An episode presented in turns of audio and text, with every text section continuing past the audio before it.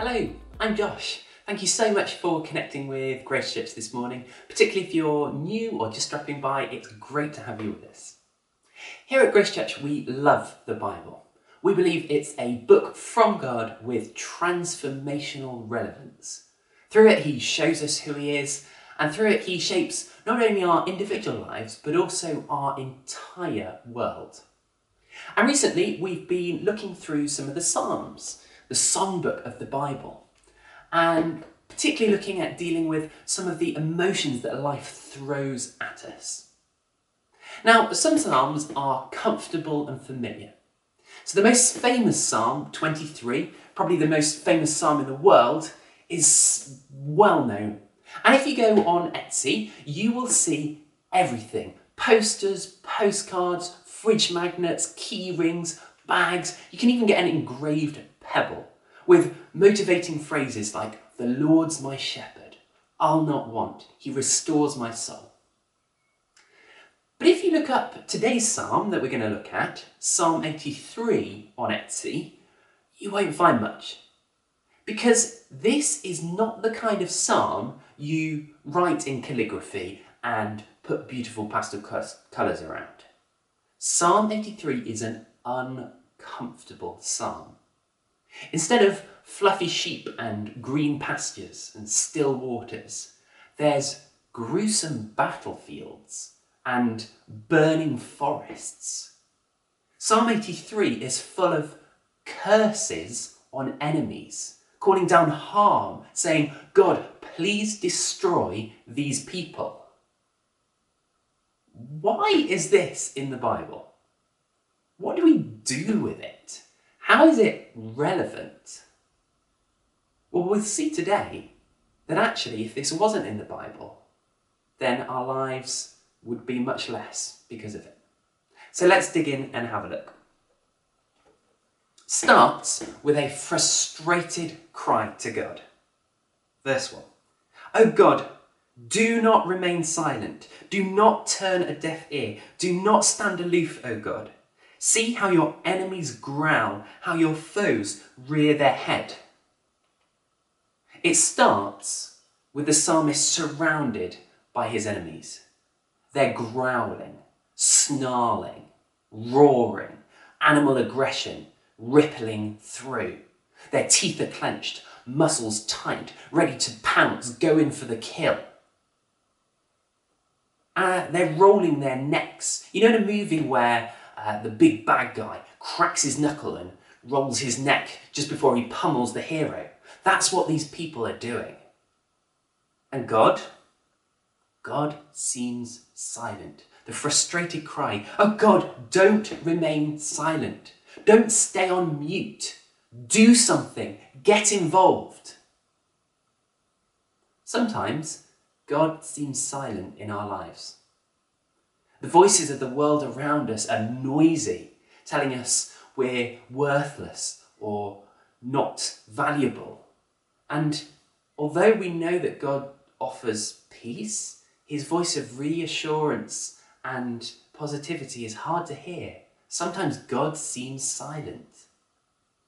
When voices of shame and hurt are sounding loud, controlling our lives, although we know that God has a plan for our life, sometimes God seems silent.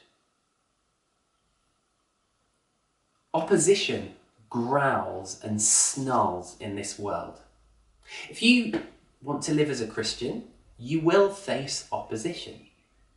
So maybe you avoid getting drunk because you know the destructive impact of alcohol and people accuse you of being boring and no fun. You try to bring up your children in line with God and with this teaching, and you're accused of being intolerant and backwards and brainwashing them. You try to live a sexually pure life, and you're bombarded with advert after advert that objectifies other people.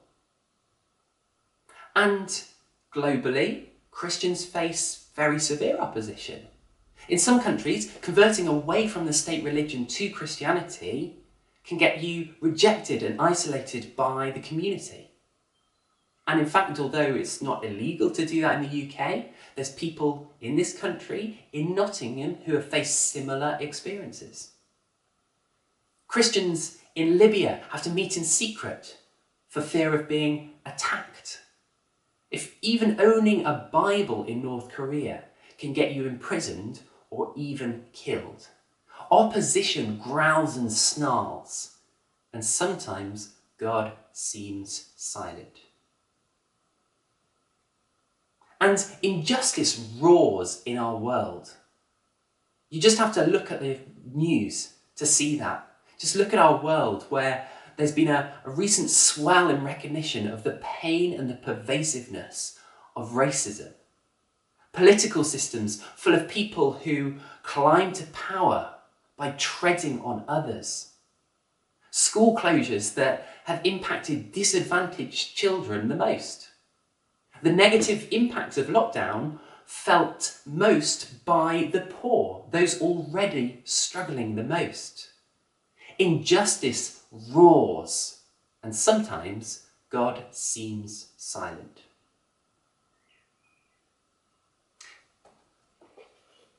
This is how the psalm goes on. Verse 3 With cunning they conspire against your people, they plot against those you cherish. Come, they say, let us destroy them as a nation so that Israel's name is remembered no more. With one mind they plot together, they form an alliance against you. And then we're about to get a list of 10 names, 10 specific enemies that Israel is facing. God knows the detail of our pain. Verse 6 The tents of Edom and the Ishmaelites of Moab and the Hagrites, Byblos, Ammon, Amalek, Philistia with the people of Tyre, even Assyria has joined them to reinforce Lot's descendants. To us, these are strange, distant names, but what they show us is that God knows the details of the pain. Those were very real forces threatening the Israelites. God knows the details. And God knows the details of the pain in your life. He knows the names of the people who oppose you. He knows the specific words that have been said to you. He knows the effort that it takes to do the right thing rather than the easy thing or the popular thing. God knows the details of the pain. And He knows the details of the pain in our world. He knows the groups that are overlooked, the people who are unable to fight for themselves. He knows the misuse of power that goes on in secret. He knows the corruption that infiltrates every dimension of human existence, right from individual lives to international powers. God knows the details of the pain. And these enemies, they are working together to wipe out Israel. They're plotting together. Behind the war room door, there's generals who are usually sending their armies against each other. But now they've formed an alliance. They're working together, sharing resources, drawing up joint strategies, coordinated attacks. And their aim, verse 4, come, they say, let us destroy them as a nation so that Israel's name is remembered no more. Their aim is to wipe out Israel. But notice what they called in verse 2 your enemies, talking to God. They're referred to as God's enemies. And again in verse 5, with, with one mind, they plot together, they form an alliance against you, against God. Because taking on God's people means taking on God. God has chosen the nation of Israel.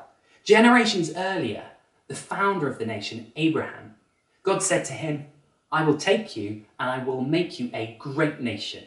I'll bless those who bless you. I will curse those who curse you. And through you, all families on earth will be blessed. An attack on God's people is an attack on God's promise. An attack on God's people is an attack on God's purposes. An attack on God's people is an attack on the good of the whole world. If you take on God's people, you take on God. And these people writing this song get that. Notice they don't refer to themselves as I or we. They refer to themselves in verse 3 as your people, those you cherish. Do you know who you belong to? If you're a Christian, you belong to Christ. And Christ was part of Abraham's family, which means, as Galatians says, you're also part of Abraham's family. You are part of God's people. You are part of the people that God has chosen to be a blessing to the whole world. Which means you are not just an employer. You are an employer who belongs to the boss of bosses, the manager of managers, the king of kings. You are not just a parent. You are a parent who has been handpicked by your heavenly Father and placed in your family. You're not just a 48 year old, you are a 48 year old who is treasured by God. You're not just a nameless face, you are known and loved by God. You are not a nobody. You are precious, you are chosen, you are God's. And this world belongs to God. You know, there's not a, a, battle between good and evil going on in this world. There's a battle between God and evil. And God is fighting on home territory because this is his world. And one day, this world will be blessed as God has promised. One day, wrong will be put right, crime will be punished, victims will be vindicated, and justice will be everywhere. Don't you long for that day? When you face opposition and injustice in the world, remember, God knows the detail of the pain. And you, if you're a Christian, belong to God. And this world belongs to God. Let's read on. And now we're getting into the curses. Are you ready? Verse 9. Do to them, and he's about to give a list of people that were defeated in the past and ask that God does the same to his current enemies. Do to them as you did to Midian, as you did to Sisera and Jabin at the river Kishon, who perished at Endor and became like dung on the ground. Make their nobles like Oreb and Zeeb, and all their princes like Zebah and Zalmunna, who said, Let us take possession of the pasture lands of God. He's saying, You destroyed people before, do it again. Now, these people who are named here, to us again, they're just names, but to the people hearing this song, they know this is evidence of God's victory in the past. These are actually incidents from Judges, which you can read about uh, in Israel's history. So, the Midianites and the nobles and princes mentioned, they were a group of people who oppressed Israel for seven years. Every year at harvest time, they'd send in an army too big to count, they'd eat all the crops, destroy all the livestock, and the people of Israelites were forced to hide in caves.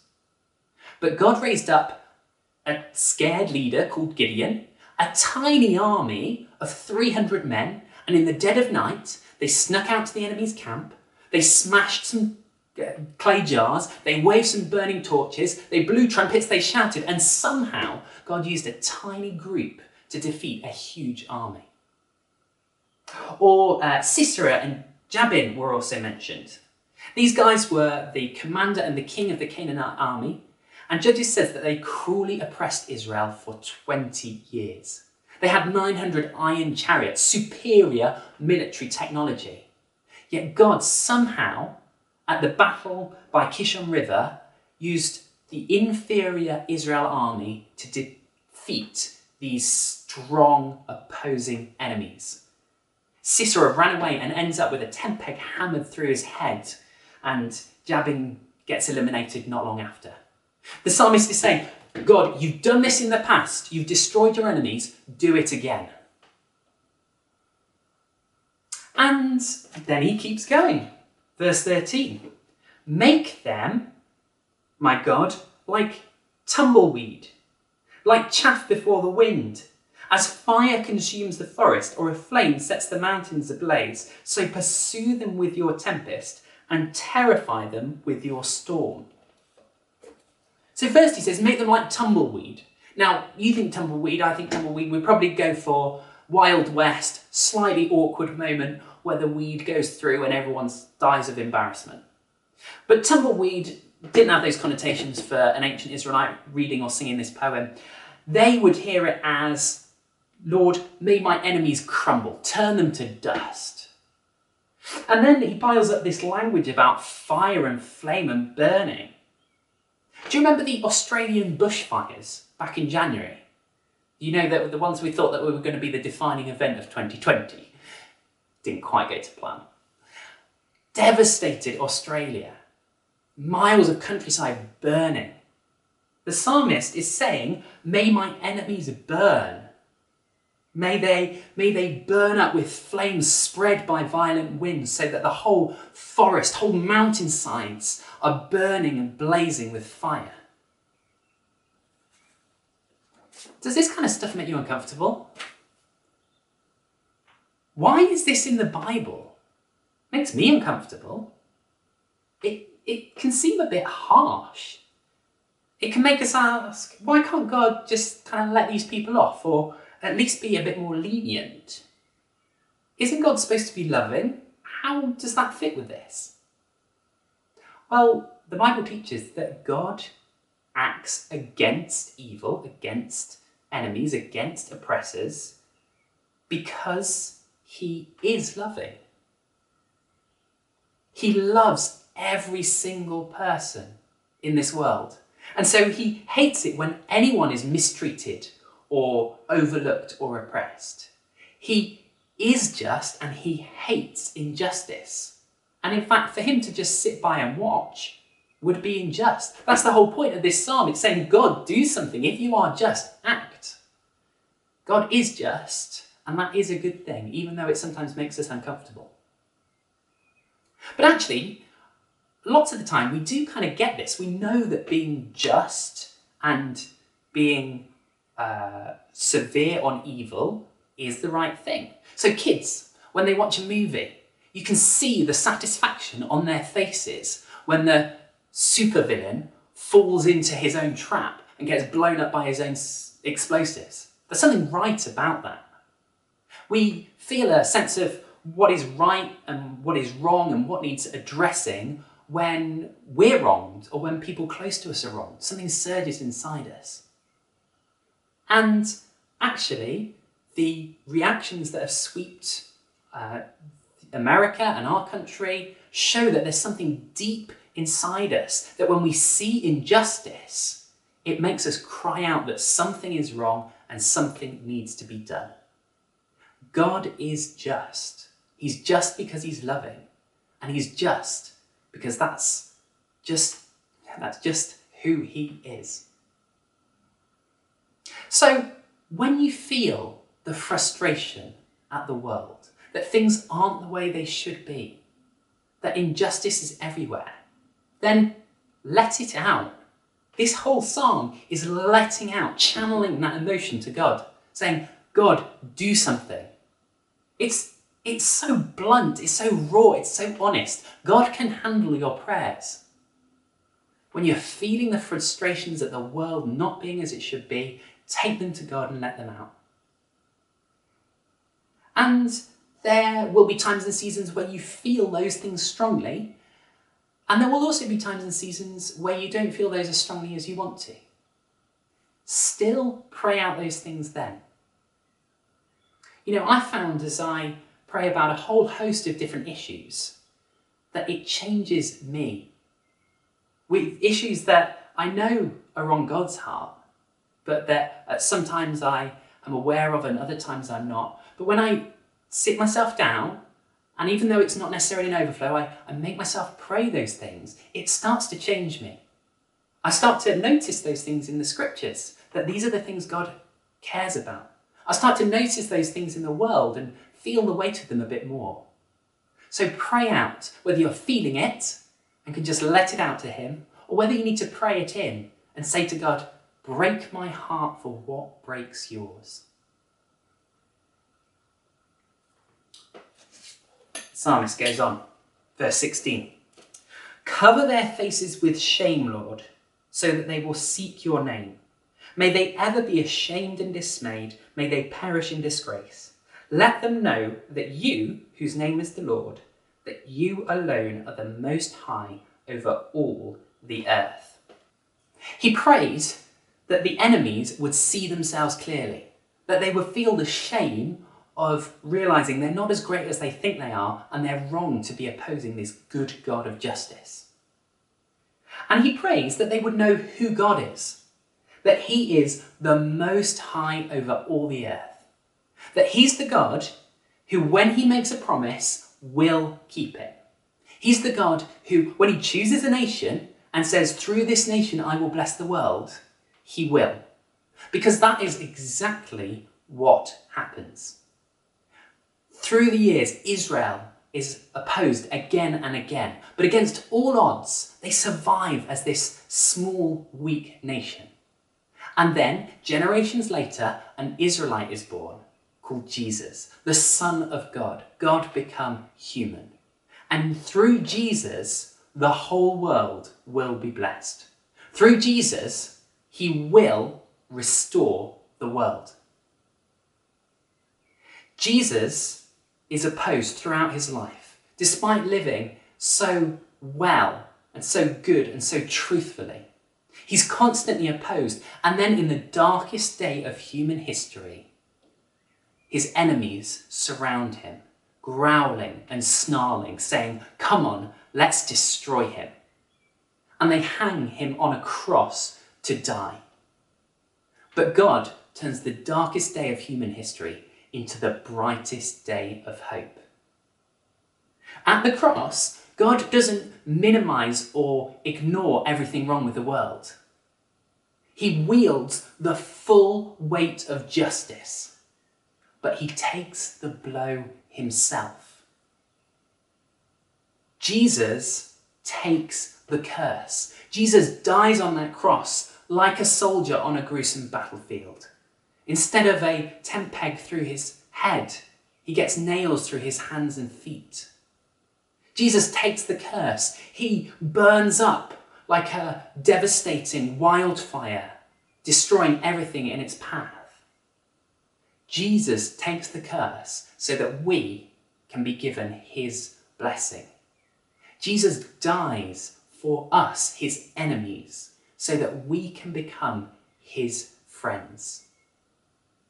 Jesus invites us to be part of the new world that he is making.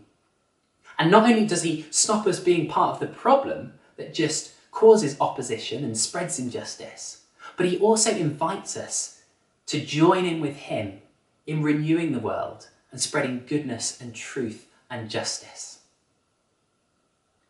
Jesus rose, ascended to heaven, and said to his followers, Carry on the work I've started. And one day he will come back and finish that work. One day he will come back and once and for all complete the work of ridding this world of injustice, ridding this world of opposition, changing everything. You know, if you want to be part of that world, you can. Jesus invites us to join in with him. He's done everything that it needs, and all we have to do is accept. So when you see the opposition snarling and growling, when you see injustice around you roaring in this world, remember, although God might seem silent, he never is. Because God has done something when Jesus died and rose again. God will do something when Jesus come back and finishes off the world he started. God will is doing something now in the present. When we cry out, God do something, he says, I have done something, I will do something, I am doing something. And he says to us, join in, get involved in what I'm doing, and in the meantime, ask me, cry out to me to do something. Because God is the God who always does what he promises.